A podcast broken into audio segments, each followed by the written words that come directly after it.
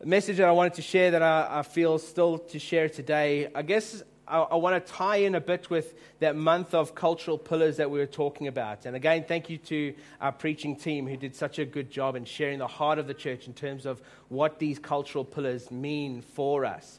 Um, but what I want to say is that even though we spent a month talking about it, that doesn't mean that now that we've shared them that, that we're going to forget about it and move on to something else. Even though we've spoken about them, it doesn't mean that we're not going to stop focusing on them.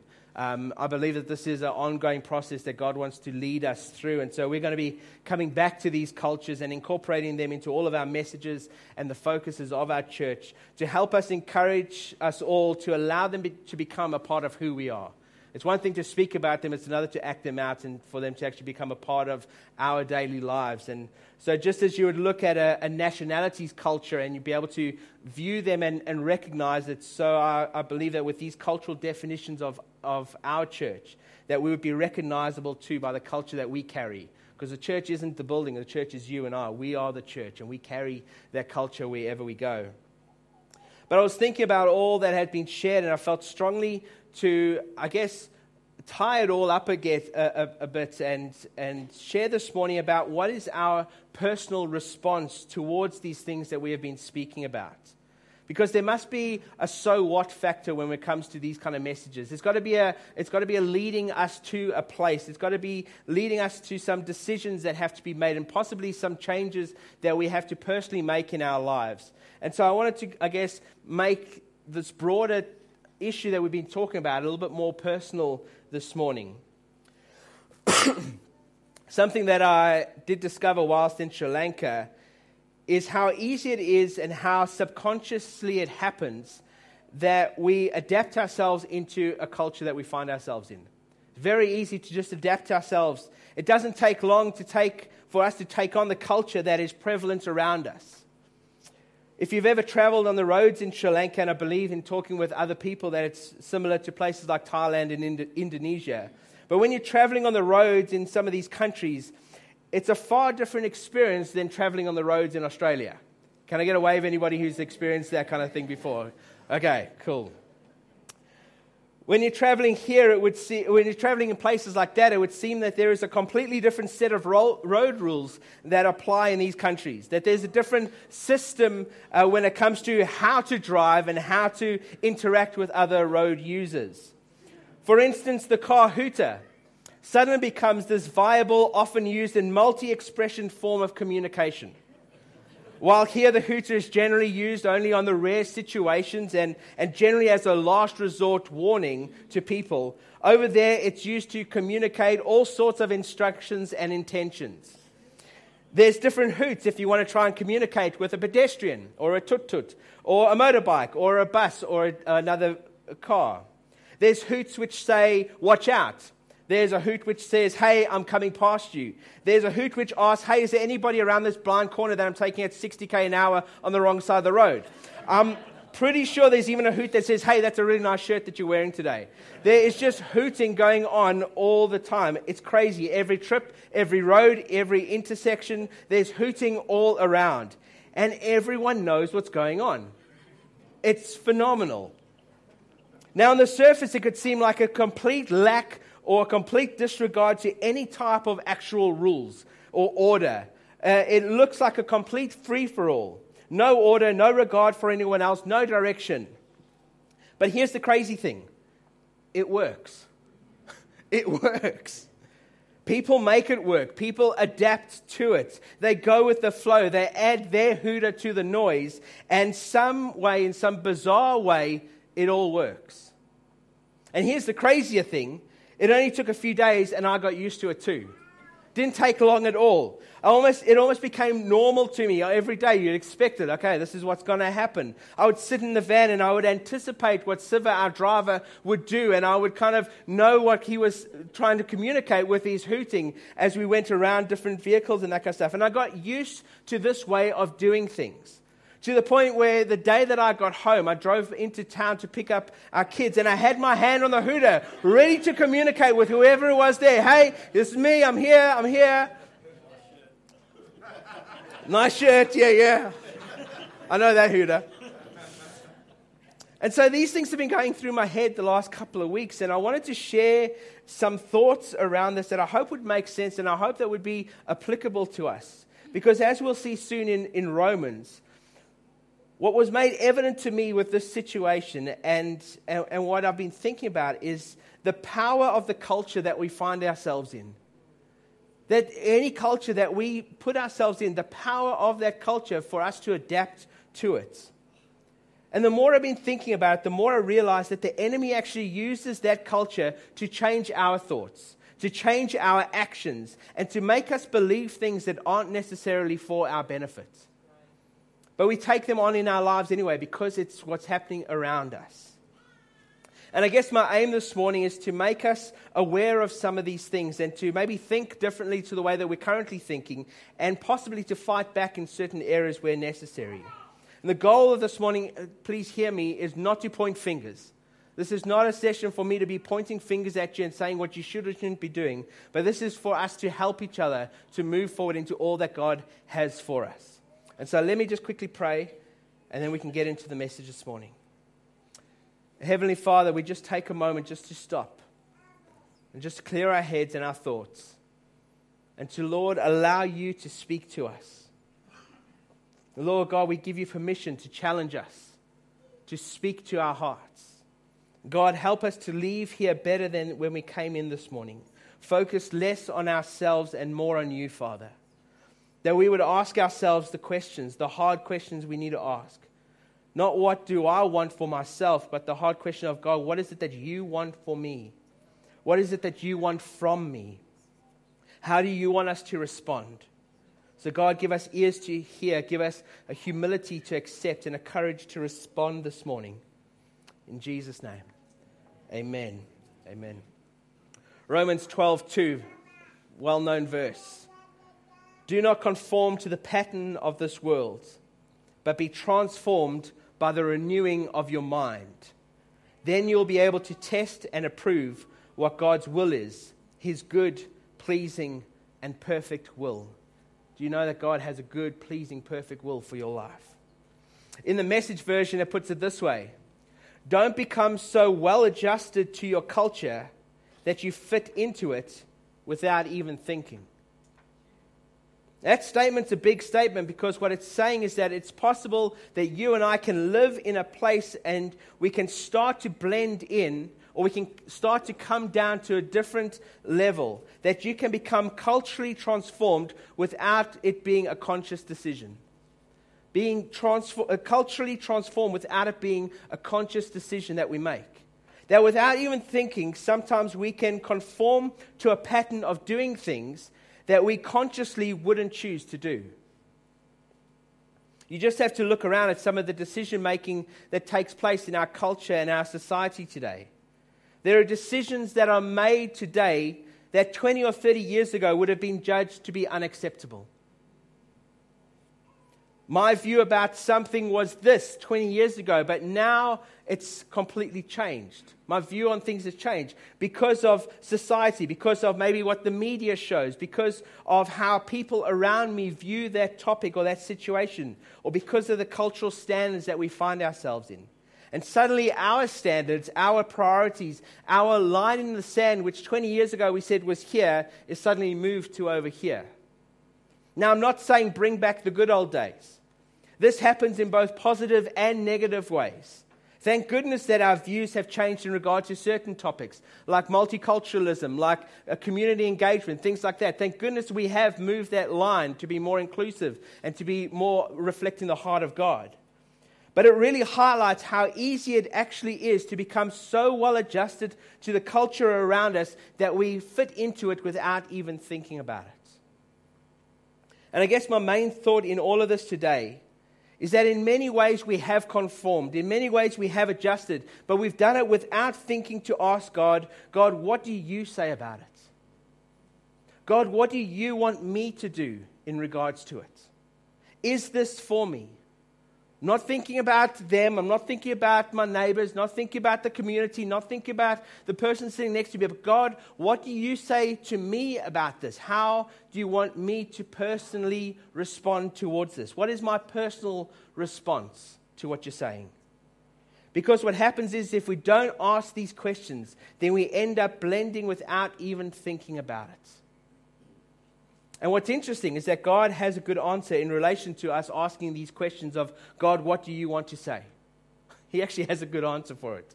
And a lot of them are found in the Bible. I know, like, how is that? God inspired a book to be written to give us advice about how, what would be good for us.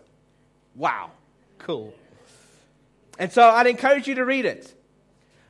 But not because it's a religious duty, but because there are things that God wants to speak to you about. This morning is all about shifting our thinking about this bigger picture to actually say, God, what is the personal response? And sometimes we can read the Word of God, we can read the Bible to get a bigger picture, but there are times that God wants to speak to you directly about certain things and say, hey, this is what I want you to do. This is what I want to encourage for you. And can I say, not all the answers that you need to hear are going to come through me or from whoever preaches from this pulpit. But God can speak through His Word to you about the situations that you face. But even more than that, we actually have direct access to come to God and to ask Him for ourselves God, what is it that you want for me? And so that's what we're looking at here in Romans 12. The Bible says that instead of just blending in with the culture around us, that we should seek God for His answer for us so that it would lead to a transformation, that it would lead to a change that it would lead to, as it says in the NIV, to be transformed by the renewing of our minds. Or in the message, it says this it says, Fix your attention on God. Fix your attention on God. You'll be changed from the inside out. I love it how we sung that this morning from the inside out.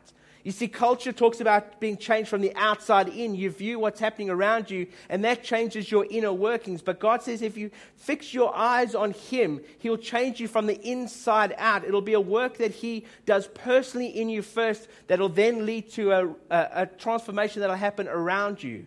But it's about the inside out, readily recognizing what He wants from you.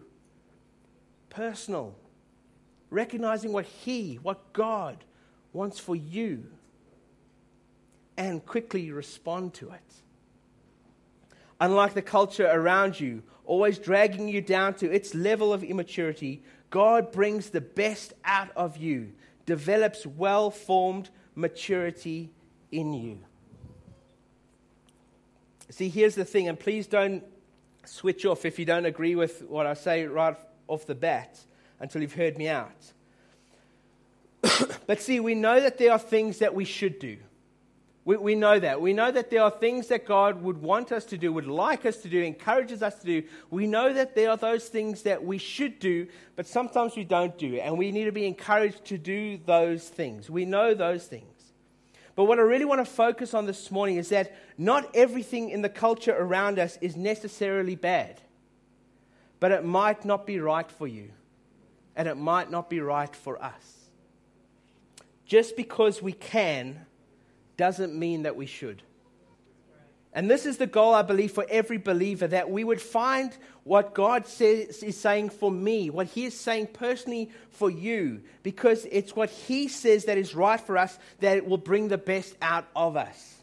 As we've heard, that God has a perfect plan for us. He wants the best for us, but it's what He personally says to us to hold to that will bring us to those places.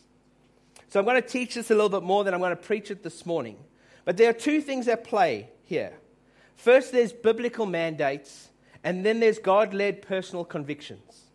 So, biblical mandates is what God says to everybody Thou shalt not kill, thou shalt not steal. He's not changing his mind about these things. Okay? He said it then, he still means it today. These are biblical mandates. These are things that God clearly states that he wants us to do. But he also makes it clear that there are things that he doesn't want us to do, certain things that he wants us to stay away from. He doesn't want us to partake in illegal activities, so we don't do it. He doesn't want us to do things that would cause pain and harm to other people. These things are put in place by God for all of us. It's a it's a blanket statement. Don't do it. If you're called by me, do not do these things or do these things. These are biblical mandates. And then we have God led personal convictions. This is where God doesn't say that you should or shouldn't do something to everyone, But he says, pray to the Holy Spirit and ask him whether you should or shouldn't do this thing. This is where God says, You can, but why don't you inquire of me of whether you should? Let me give you an example. The Bible says that it's okay to drink, just don't get drunk. But just because it says that I can doesn't mean that I should, or doesn't mean that I have to. For us, it's a personal conviction to not drink. There are some of you who can have a glass of wine or a beer, and that's totally fine, and you're totally fine, and I have no say in that. And, and it, there's no clear thing about that. It doesn't say yes or no. There's some of you who shouldn't even smell a fermented drink. But again, the goal, I believe, is for each of us to discover God, what is it that you're saying for me? What is it for me? What is it that you want me to do in response to this? And I believe that part of what it's saying in Romans 12 is for us to ask God, what is it that you want for me? Where are some challenges that changes that I need to make? What are some personal convictions that I need to hold to? Tell me and then let me respond to this.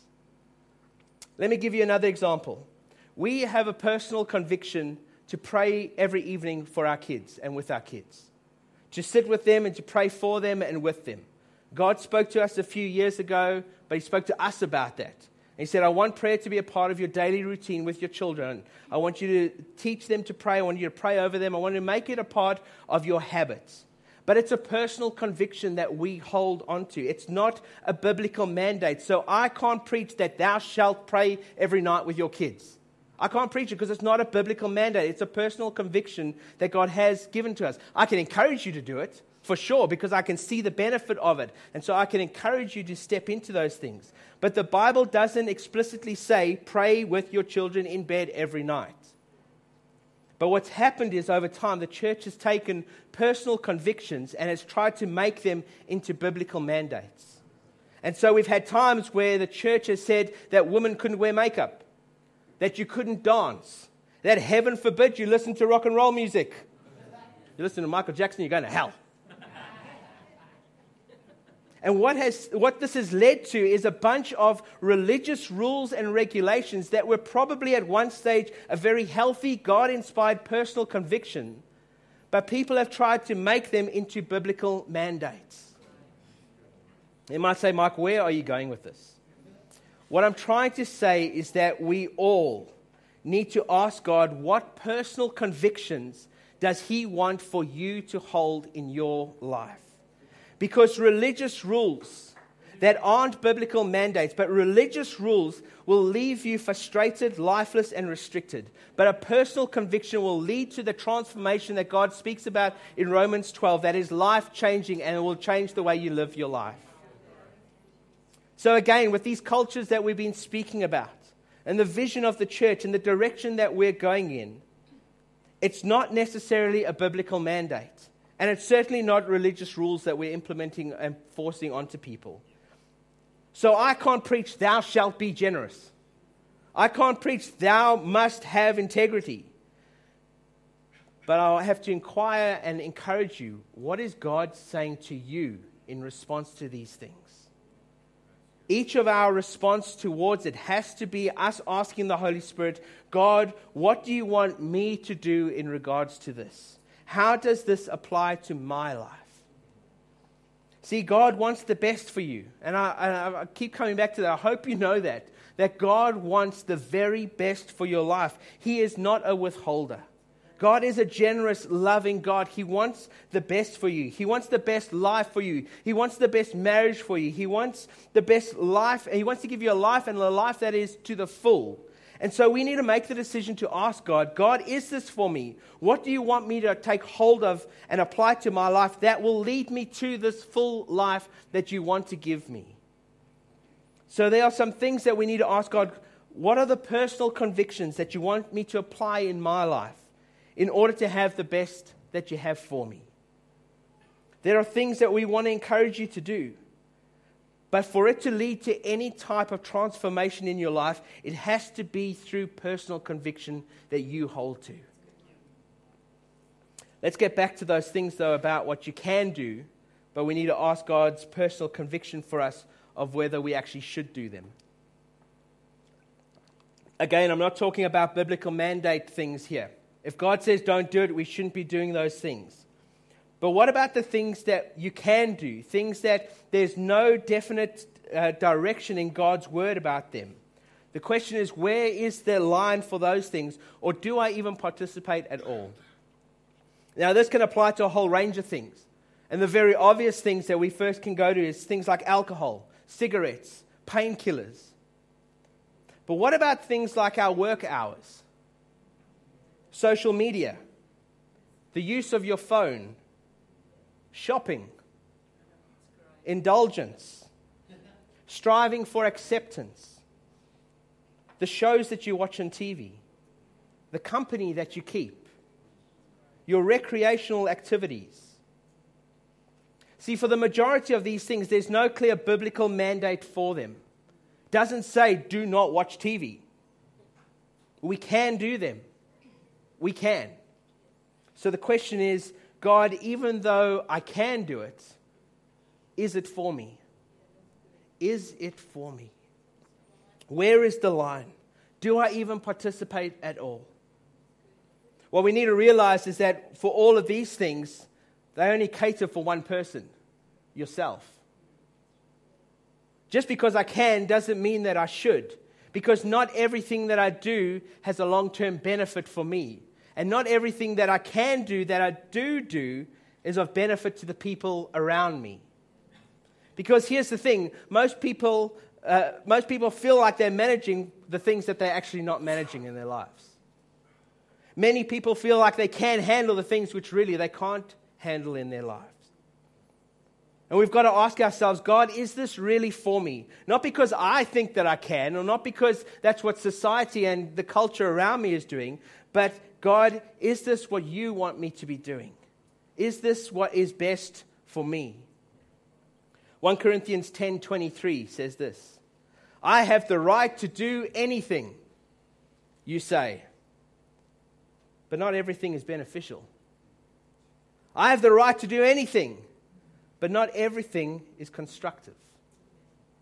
Maybe doing that thing, even though you can, maybe it's not good for you. Maybe it's not good for those who are around you. So, how do you know if it's for you?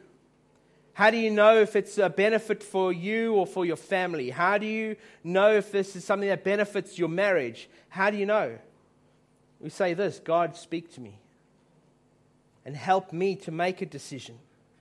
Lead me in what is best for me and help me to be obedient. It's a different way to live.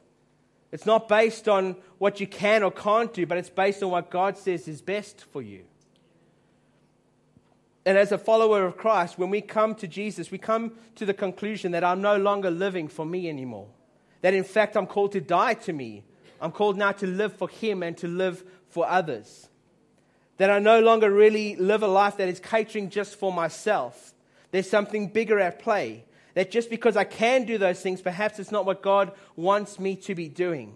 It's switching our thinking from what is it that I want to God, what do you want for me, and how do the decisions that I make affect the people around me? It's a different way of thinking. It's a different way to live. It's living not conforming to the patterns of this world. It's living not so well adjusted to the culture around us that we fit into it without even thinking. It's a kingdom culture. But kingdom culture is shaped by the culture of the king. And so we have to inquire of the king God, what is the culture that you want me to carry? We have to come under the rule and the authority of the king for us to adapt and adopt kingdom culture. Philippians 2 3 and 4 says this Do nothing out of selfish ambition or vain conceit. Rather, in humility, value others above yourselves, not looking to your own interests, but each of you to the interests of the others. The decisions you make affect the people around you and actually help to shape the culture that you're a part of. They're not just affecting yourself. Have you thought about that the things that you're doing could actually affect the culture of those around you? The things that you do actually change the, the standards for the people around you. And not even just doing the things that are right to do, the things that God encourages us to do, but also choosing whether the things that you can do, if those are the things that God actually wants you to do. Musicians, please come. See, here's the thing, and here's the truth for all of us. We all have a void inside of us. Each and every one of us has this void, and God put it there in our lives. There's a place in your heart that can only be filled with Jesus and it can only be filled with the things of God. But the enemy knows that it's there, and so he tries to get you to go through everything that you can to try and fill that hole. Every other thing to try and fill it up.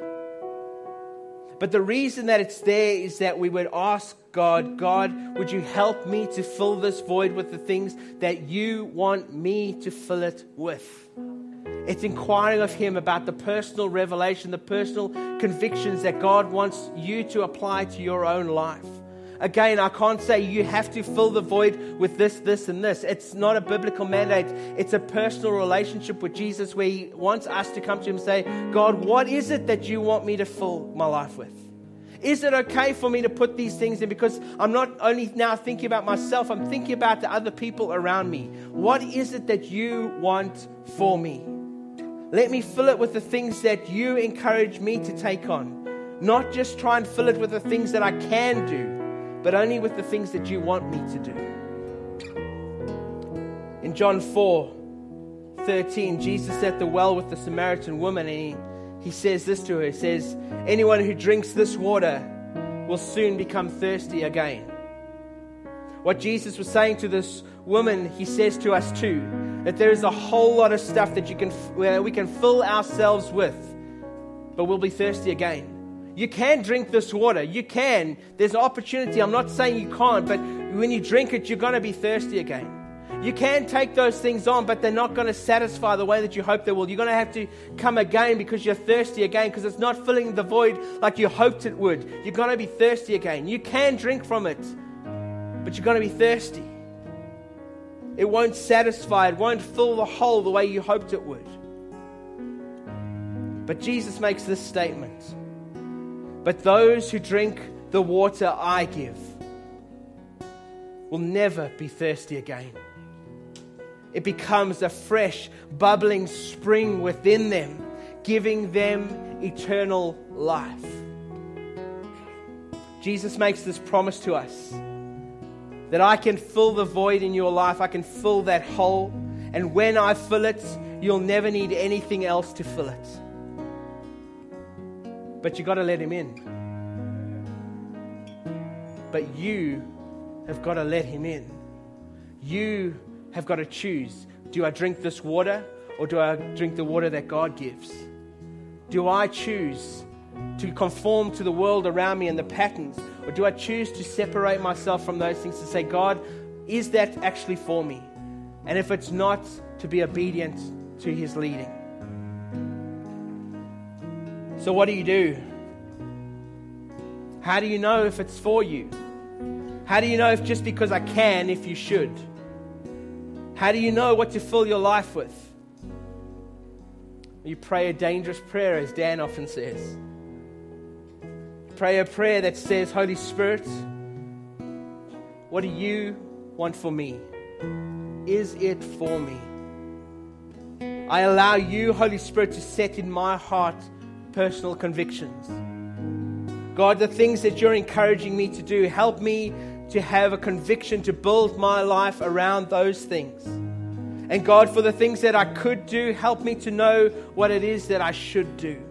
Help me to set in place convictions to only fill my life with what you want me to fill it with. Help me to live out what you want me to do. And the amazing thing is that if you do that, God will speak. He always does. He always does. But it comes down to our obedience towards His leading.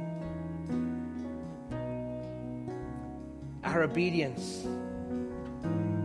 Again, Romans 12 in the message, it says, Fix your attention on God. You'll be changed from the inside out. Readily recognize what He wants from you, and perhaps right now that's where God is speaking to you. And you're readily recognizing what He wants from you. Maybe there's a conviction that's happening on the inside where He's saying, That thing that you can do, today I want you to choose not to do that again. Perhaps there's a stirring and encouragement inside of you saying, You know you should be doing that. Maybe today is the day that you step into and you make a personal conviction saying, This will now be a part of my life. This is now what I'm going to do. This is how I'm going to be recognized by this personal conviction that you're laying on my heart right now, and I choose, Lord, to follow it. But it says there, readily recognize what He wants from you and quickly respond to it. Church, it's no good Him just speaking these things to you and us not responding. It's no good us being aware of a revelation from God, but us not acting upon it and making it part of our lives. There's got to be an obedience factor to it where we say, God, I hear you, and now I act on it. God, I hear what you're calling me to, so I turn away from things that I have been doing and I follow hard after the things that you want me to do.